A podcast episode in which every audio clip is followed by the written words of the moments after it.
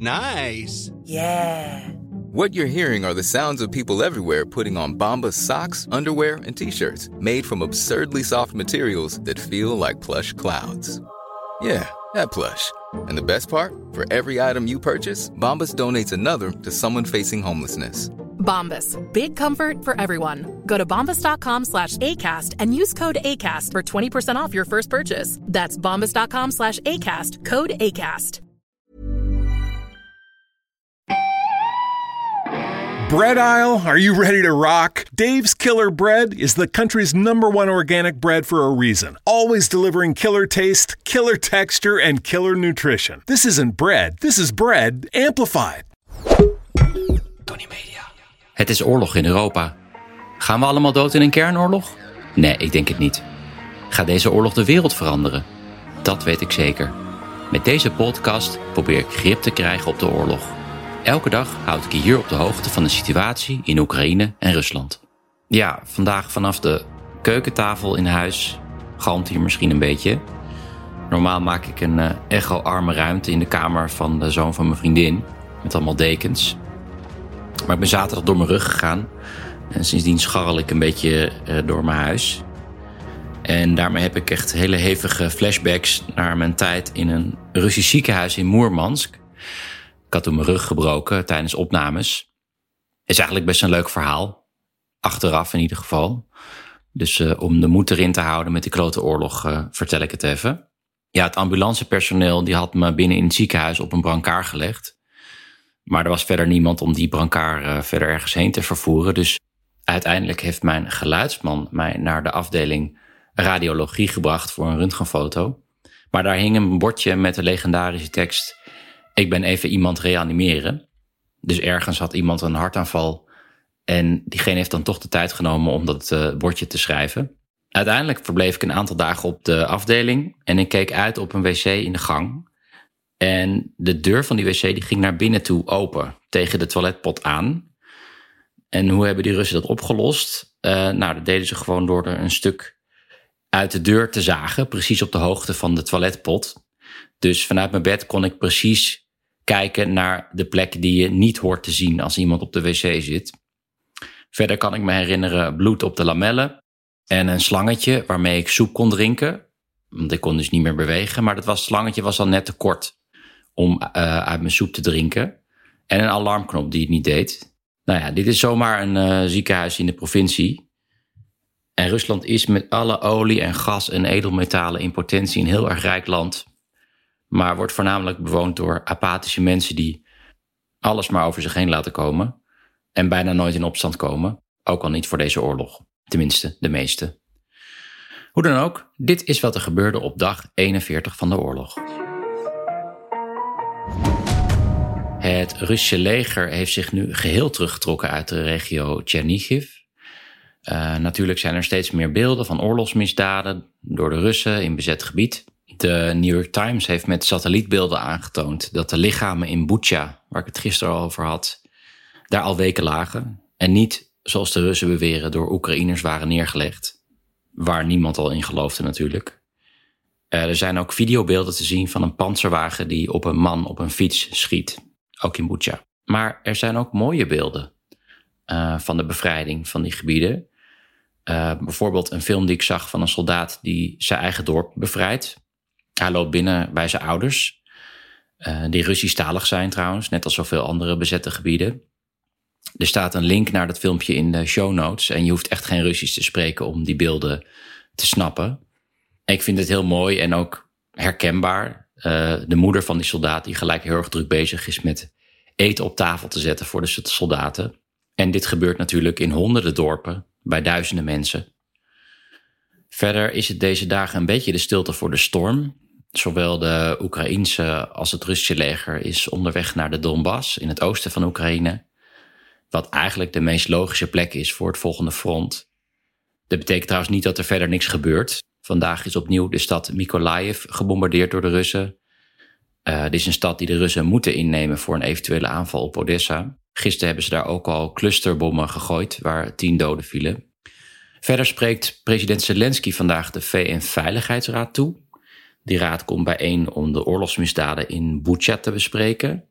had ik het gisteren natuurlijk over. Uh, met een mogelijke veroordeling of een sanctie. Maar in principe zijn die sancties of veroordelingen uitgesloten vanwege het vetorecht van Rusland en China in de Veiligheidsraad. Oké, laten we gaan kijken naar de Russische media. Ik zag opvallend beeld uit de Donbass. Een video waarin je Denis Pichulin, die het hoofd is van de zelfverklaarde Volksrepubliek Donetsk, een onderscheiding geeft aan een soldaat in de strijd tegen de nazi's, zoals de Oekraïners worden genoemd. Waarom dat trouwens zo is, kan je terugluisteren bij dag 27. Hoe dan ook, op de arm van die soldaat, deze vermeende nazijager, is duidelijk het doodshoofdembleem te zien van het beruchte SS Totenkopf-divisie. Uh, er staat een link naar het beeld in de show notes. Dat vond ik best bijzonder. Verder is er een interessante wending rond het uh, Z-symbool. Die Z staat voor de steun voor de oorlog in Oekraïne. Sinds het begin van de invasie is dat een beetje gepusht door de PR-machine van het Kremlin. Je ziet auto's met een Z erop en vlaggen met een Z. En er worden ook allemaal foto's geplaatst van ja, mensen of dingen die in de vorm van een Z gaan staan. Zoals bijvoorbeeld rendierhouders met rendieren in het hoge noorden van Rusland. Maar ook kinderen op een crash. En zelfs patiënten van een hospice. Ja, dat is geen grap. Die staan buiten in de sneeuw in de vorm van een Z. En die ondertitel bij de Z was Swayim Nibrasayim. Wat betekent we laten de onze niet in de steek. Wat een verwijzing is naar Russische soldaten in Oekraïne. Maar dat was kennelijk met intussen 15.000 doden, voornamelijk door militaire incompetentie, niet meer zo'n goede ondertitel. En gisteren zag ik een nieuwe opduiken, namelijk Ik schaam me niet. Ik ben benieuwd hoe lang deze leus nog stand kan houden. Oké, en dan nog dit. Gisteren had ik het over de opkomst van uh, Poetin, die eigenlijk schijnbaar uit het niets tot president werd verkozen in 2000. Die populariteit had hij te danken aan een oorlog die hij in 1999 was begonnen tegen de Tsjetsjenen. Aanleiding voor die oorlog waren vier mysterieuze bombardementen op woonflats in Rusland, waar 300 doden vielen. Volgens Poetin uh, kwamen die explosies door Tsjetsjenen, maar volgens een aantal journalisten en politici komt dit door de FSB, de Russische geheime dienst. En daar ga ik vandaag wat verder op in. Er zijn twee belangrijke zaken die daarop wijzen. Op 13 september 1999 vertelde de parlementariër Gennady Zelesnov dat er ook in Volgodonsk een bom was ontploft. En er is inderdaad een bom ontploft. Daar vielen 17 doden. Maar dat gebeurde pas drie dagen nadat Zelesnov de explosie noemde in de Duma. Dat is opvallend. En verder was er een incident in de stad Rizan. Er waren toen al bommen ontploft en heel Rusland was gespannen. En een oplettende bewoner in uh, Rizan zag mannen grote zakken in de kelder van zijn woonflat sjouwen. Hij belde toen de politie en die vonden die zakken met een soort van witte substantie en een ontstekingsmechanisme met een timer. En die avond bedankte Poetin, die op dat moment premier was, op tv de man voor zijn opmerkzaamheid. En hij zei dat er explosieven in zaten en gaf ook orders om Grozny te bombarderen, de hoofdstad van Tsjetsjenië. En de volgende dag werden twee mannen gearresteerd door de lokale politie na een verdacht afgeluisterd telefoongesprek. Maar die mannen werkten voor de FSB. Daarna draaide het hele narratief van het Kremlin 180 graden. Volgens de FSB-directeur Patrushev zat er suiker in de zakken met explosieven. En die zakken waren dan daar neergezet om de opmerkzaamheid van burgers te testen. Nou goed, dit is een hele hoop informatie.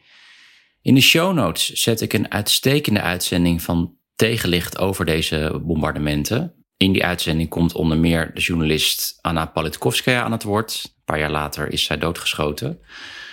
Um, Alexander Litvinenko en Yuri Shekachigin, die deze zaak onderzochten, die zijn gedood door vergiftiging.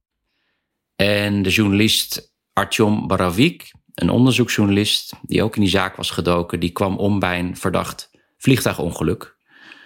Dat was uh, een paar dagen voor de verkiezingen van 2000, waarbij Poetin overweldigend voor het eerst tot president werd gekozen. Waarschijnlijk dus dankzij een false flag operatie, waarbij 300 Russen om het leven kwamen. Nou ja, waarom ik dit allemaal vertel, mocht het nodig zijn, bijvoorbeeld om het moraal van de Russische soldaten een boost te geven, zie ik Poetin nog wel in staat om ook in Rusland aanslagen te laten plegen. En de Oekraïners de schuld te geven als dat nodig is. Oh ja, dan nog een mededeling. Dit voorjaar ga ik een aantal theatercolleges geven over deze oorlog. En dat zal ik combineren met beeld uit mijn series over de voormalige Sovjet-Unie. Tot nu toe sta ik in Doetinchem, Rotterdam, Nijmegen en Heerenveen. Er staat een link in de show notes. Als je als theater interesse hebt, kan je mij altijd een bericht sturen op Twitter of Instagram. Dat was het voor nu en ik spreek jullie weer morgen. Ten slotte nog even een zakelijke mededeling. Om deze podcast draaiende te houden, zoeken we nog adverteerders. Er wordt ontzettend veel naar deze podcast geluisterd. Kennelijk is er veel behoefte aan dit soort informatie. Dus ik hoop dat het lukt. Je kan een mail sturen naar adverteren, apenstaartje, tonnymedia.nl. Tony is met een Y. We made USAA insurance to help you save. Take advantage of discounts when you cover your home and your ride. Discover how we're helping members save at usaa.com/bundle. Restrictions apply. Planning for your next trip? Elevate your travel style with Quince. Quince has all the jet-setting essentials you'll want for your next getaway, like European linen, premium luggage options, buttery soft Italian leather bags, and so much more. And is all priced at 50 to 80% less than similar brands. Plus, Quince only works with factories that use safe and ethical manufacturing practices. Pack your bags with high-quality essentials you'll be wearing for vacations to come with Quince. Go to quince.com/pack for free shipping and 365-day returns.